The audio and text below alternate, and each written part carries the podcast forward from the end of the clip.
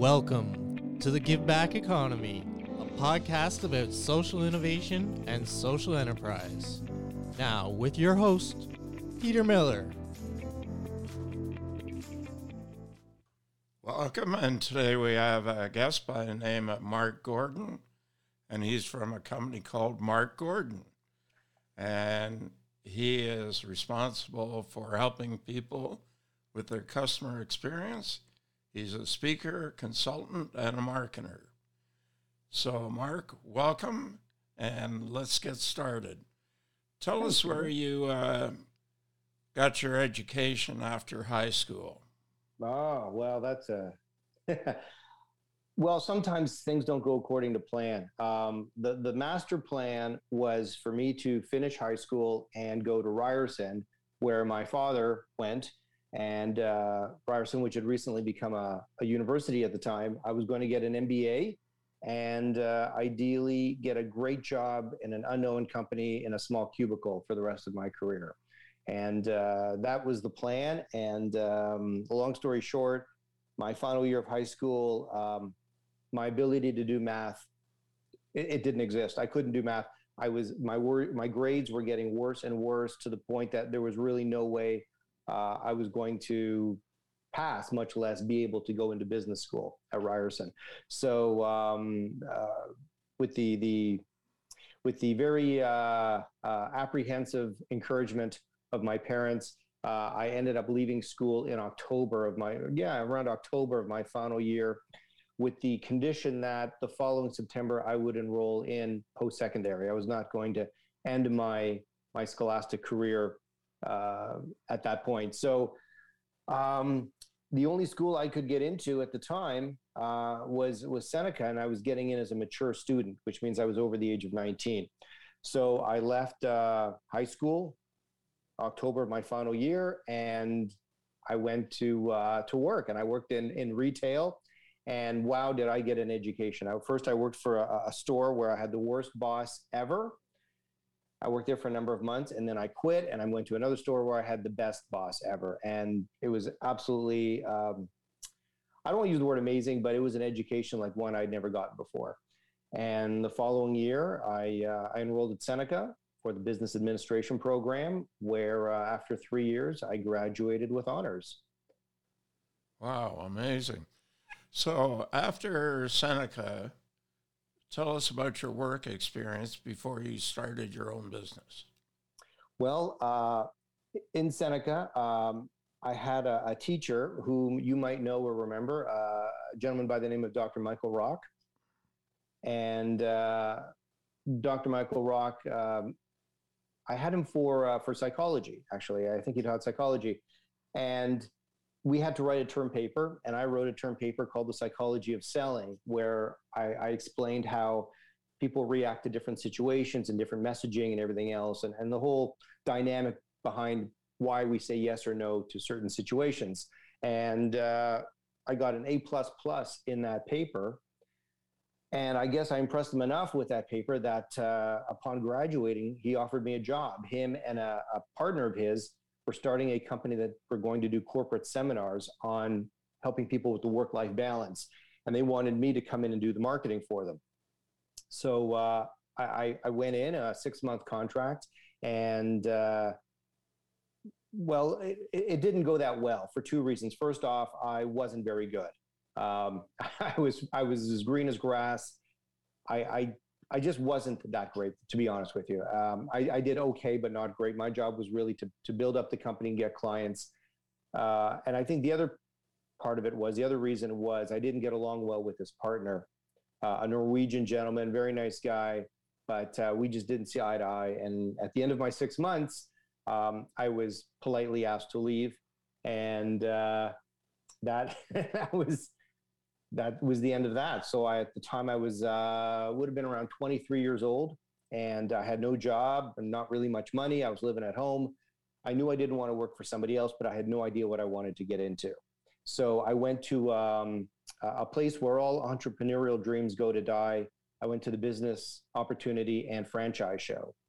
And uh, I just walked around the aisles looking for anything to inspire me as to what I might want to go into. And I saw a guy a, guy standing at a, a table at a booth, and he had this machine, and he was brushing things like coins and pens, gold. He was turning them gold right in front of me. And one of the things he was brushing was automobile emblems. And uh, I, I, saw that, and a light bulb went off in my head, and I said, "Oh my gosh, I'm going to do this." And uh, I, I, did some research, and I bought the machine, and and uh, I went out to try to market this service to car dealerships in my area, and uh, they all turned me down. They said they already had a, someone who was doing that. So at that point, I, I, I pivoted very quickly, and I went from being a service provider to a product supplier. And fast forward ten years later, uh, I built up the company called Gold Pro Canada to a multi-million dollar company. We were the largest uh, automotive equipment and aftermarket parts supplier in Canada for car dealerships. Uh, we supplied um, window uh, window uh, replacement companies like like Apple Auto Glass and TMG, and we were coast to coast. And we had about six different product lines at the time, and that that's where I ended up. And then in 2003, uh, I sold the company and sort of quasi retired. And what next? Uh, well, next. Your wife said, uh, I'm not going to have you sitting around. What well, that is true, do? yes. I, I, did sit around the house a lot. I, I became addicted to Oprah Winfrey. Um, and uh, my wife, uh, you know, like I, I was getting bored and she was getting tired of having me around. So she said, You got to do something. So my wife at the time was transitioning. She was a dentist or is a dentist, and she was transitioning from working for another practice to going into her own practice. So she asked me if I'd help her market her new practice and brand it and everything else. So I did that, and it was a huge success. And word kind of spread among some of her colleagues. So I started to get other dentists and those in the medical community asking me to help them with their marketing and one thing led to another and i decided to to actually start marketing um, not only because i enjoyed it but also when i had started gold pro you know my first company back then this was before the internet there wasn't really an accessible uh, professionals weren't really accessible the way they are now right the way things are now you can go to google you can go to youtube there's no shortage of resources both online and in person lots of experts who will gladly tell you whatever it is you want to know. Back then, it was very different. And if you wanted to market or advertise your company or your service, really the only alternative there was was the big ad companies. And I didn't have the budget for them, and they wouldn't they wouldn't even take my calls. It was ridiculous. So I had to go everything alone. I had to figure everything out myself with regards to what worked and what didn't, and how to work within really tight budgets and guerrilla marketing and everything else. So what motivated me to really help smaller businesses was to kind of be there for them uh, in, in a way that no one was there for me when I started. I had no resources. So I, I know what it's like to, to have questions and no one around to answer them. So my intent back in 2004, 2005, when I started doing this, was to be there for them, to provide that kind of expertise and that experience to help them you know avoid some of the mistakes that I had made. And and of course today the the, the industry is different, you know, growing, and, and then now there's experts in all kinds of fields from social media to everything. But back then it was a very different landscape. So that's what I've been doing. And and over time I transitioned from marketing more into the whole customer experience realm, realizing that that marketing really got people in the door, but to keep them coming back, that was a whole nother dynamic. And that's what really drew my attention was to that. So that brings me to where I am now. And, and over the last number of years, uh, I've had the opportunity to speak all over the world to, to all kinds of organizations, both public and private. I'm in the media a fair amount. And um, I keep telling myself I'm going to write a book, and, and hopefully one day I will. So, Marc, uh, I've checked out your website, and what's interesting is you don't have any other coaches or consultants who are on your team. You have uh, uh, people that are doing uh, design and graphics and that kind of thing. Mm-hmm. But you're the only one on uh, who does what uh, what you're doing in terms of yeah. being a speaker, consultant, and marketer. How mm-hmm. come? Mm-hmm.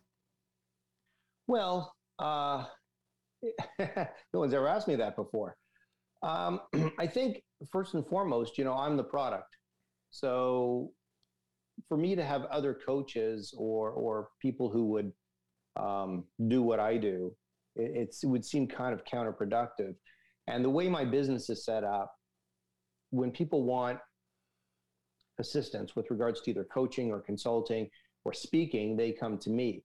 There are some business models similar to mine in the fact that it's information based, where they have a, a team who basically have, have embraced the concepts and ideas started by the, the founder, so to speak, and they will carry on and offer coaching. And I, I really didn't want to take that role on. I wanted everybody to know that they were dealing with me. So it was just really a business model I was more comfortable with.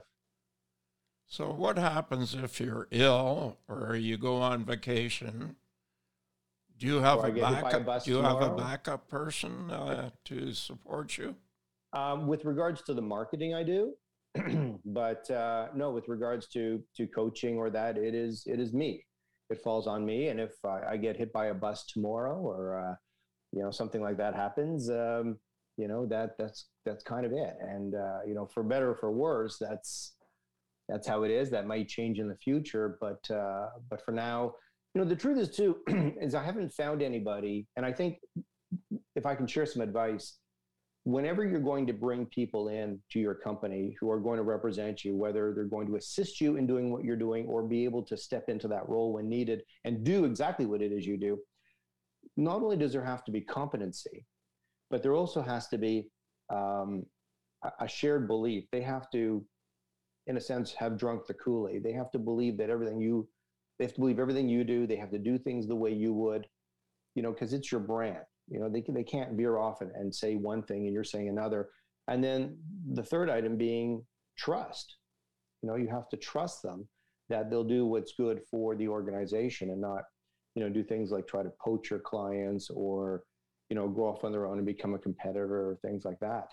And some people uh, have been able to do it very, very well. And I know of some people who have not. So it's, for me, it's just, um, I guess the opportunity hasn't presented itself yet for me to want to move in that direction. It's not saying I'm adverse to it, but a lot of things have to happen just right for it to happen. So, Marc, talk about the importance of partnerships to help you uh, grow your business. Well, I'm a big fan of partnerships that are external, which means uh, I team up with a lot of of other people who offer complementary services. And I've had a great deal of success with that. And, and I learned that approach early on in my first company when I didn't have a sales team. So, what I would do is team up with buying groups or distributors or people who sold complementary products but not competing products. And, and we would work together. And I still apply that today. So, for example, uh, one of the services we offer is web design, but we also offer a lot of external services. So I've been able to successfully team up with a lot of web design companies who do great websites. And what'll sometimes happen is they'll do very, very big projects, and we tend to do smaller projects. So if we get any big projects that we can't handle, we will send it off to them.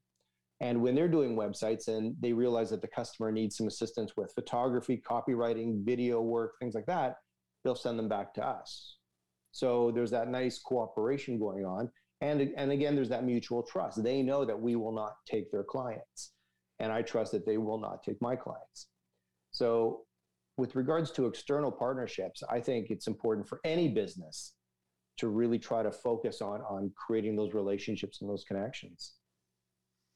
So, for somebody who's starting a social enterprise, and uh, if you're going to give, say, three little tips to help them in being a social enterprise, what what three things would you suggest they do? Well, I guess my first question to that would be to you, uh, as in, what what do you define as being a social enterprise?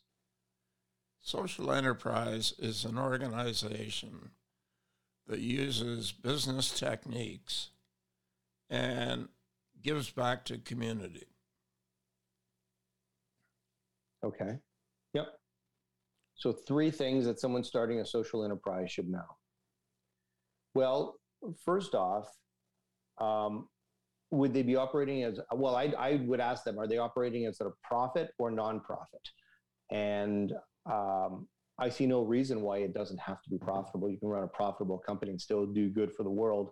Um, if they want to run it as a nonprofit, that's their choice. But uh, me personally, I would probably encourage them to try to look at it as, as a for profit, uh, having a product or service that you sell and make money. And there's nothing wrong with that. Uh, the second thing I'd probably want them to think about is, is the business model. Uh, are they in business to supply a product or service that fills a need and through that can help make the world a better place? Or are they manufacturing a product or service to to help the world or solve a or I guess more to solve a problem, but then take some of the income that they have that they make and put that towards making the world a better place. So there's different business models to go with. And then the last piece of advice I'd probably give them uh, would be to to try to get as many people on board as possible, not just employees, but I'm talking about external groups, because we live in a world now where you have so much access to so many groups, especially if you're going to go into a social enterprise who can really help you, who can open doors for you. So I would recommend anyone to, to really do a strong outreach, whether it be email, social media, going, you know, working the telephone, uh, going to events when we can start doing those again. Everybody should know you. That's that's probably my biggest piece of advice. Um, it's not you know, there's that phrase, it's not what you know, it's who you know. Well, I think the second part of that is it's not who you know, it's who knows you. And ideally, you want everybody to know you. Okay, great. So, Marc, three years from now, what does your business look like in three years from now? Uh, three years from now, ideally, I'd like to be doing no marketing at all and just the speaking. That's the plan, which is what I would have told you three years ago. So, what's uh, what's the barrier to moving in that direction? Well, um, you know, things don't always happen as we would like them when we're in an industry where we are at the mercy of other people's decisions. And in business, in many cases it's like that. You know we can have plans to do great things but if our ability to do those depends on other people saying yes or willing to sign on the dotted line sometimes these things don't happen as quickly as we would like. So for me for the speaking for example you know things were moving up very quickly uh, and then you know the industry pivoted a little bit and then of course there was covid. So between those two things, between a, a trend more to um, you know personal health and, and mental health and, and, wellness and things like that, which I do not speak about, and then adding in the COVID, it kind of changed things a lot for for not only me but of course thousands of business uh, business models.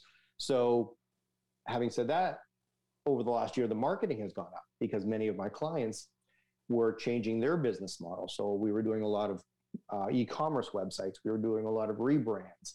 Uh, we got into the mask business through, I guess, by accident. So we were moving hundreds of thousands of, of reusable branded masks to schools, universities, sports teams. So the last year has been really interesting, and I've done virtually no speaking, uh, none in person, and a little bit virtually. But again, that changed. So I'm hoping that 2021 things will will change in some form. And I know that I'm booking up now for, for a lot of virtual events. Uh, but again, you know what? Uh, you know that phrase, man makes plans and God laughs. So we just do the best we can. And, and sometimes opportunities present themselves and sometimes we have to wait. One of my previous interviews was a gentleman who's a CPO, a chief pivot officer. And uh, I said, I really like that title, but I said to him, you can only pivot so many times before you have to focus on something. So that was a, re- a really interesting. So just to kind of move this in a, a, final direction, how do people reach you? What's what's your website and what's the best way to contact you? Ah, they can just uh, go to marcgordon.ca. That's Marc with a C. So uh, if they go to marcgordon.ca, they can learn all about what I do and how I help businesses. They can uh, reach out to me through the contact form. And of course, all my social links are there. I'm a big fan of LinkedIn. So uh, I welcome anyone listening if they'd like to go to the site and connect with me on LinkedIn, or they can just search for me on LinkedIn. I'll probably come up at the top or near the top. And uh, yeah, I'm, I'm, I'm always game to, to make new connections. Well, the interesting thing I like about you, Marc, is you do believe in giving back. And I've experienced that when I was at Seneca College. So, just briefly, can you uh, talk about how you give back? Well, uh, thank you. Well, um, I'm a big fan of working with students, as you probably know. And uh, I know when you and I first met, um, you i think you were teaching at seneca when i was there. I just happened to never have you as a, as a professor but uh, i know you were involved in um, uh, what was it called? Shark pond which is uh, i guess seneca's version of dragon's den or shark tank. And uh, I, I, was a judge there for oh my goodness how many years now? Maybe six seven years i would be a judge there. Uh, i'm also on the um, uh, what's called? The the um, professional assessment committee i believe it's called the pac uh, where they bring in uh, past students to help review upcoming uh, course content and to kind of give input on that. So I'm involved in that as well at Seneca. And I also regularly speak at a number of high schools over the course of the year, uh, which I do not charge for. I do that simply as a way to give back. So um, i obviously haven't done it this year, but um, normally I'd be going probably uh, maybe five or six schools a year I will go in and I will speak about uh, not only small business or managing a business, marketing a business, but I'll even uh, share ideas and, and talk about public speaking, some techniques for presenting, how to work the stage, how to connect with an audience, things like that. So uh, that's my way of giving back. Well, you do a good job at it, and it's appreciated by your audiences. Thank so, you. Thank you for uh, spending the time this morning. And we wish you well, and we look forward to seeing you more in the news. Yes, hopefully for something good. okay, take care. Thank you, Peter. Take care.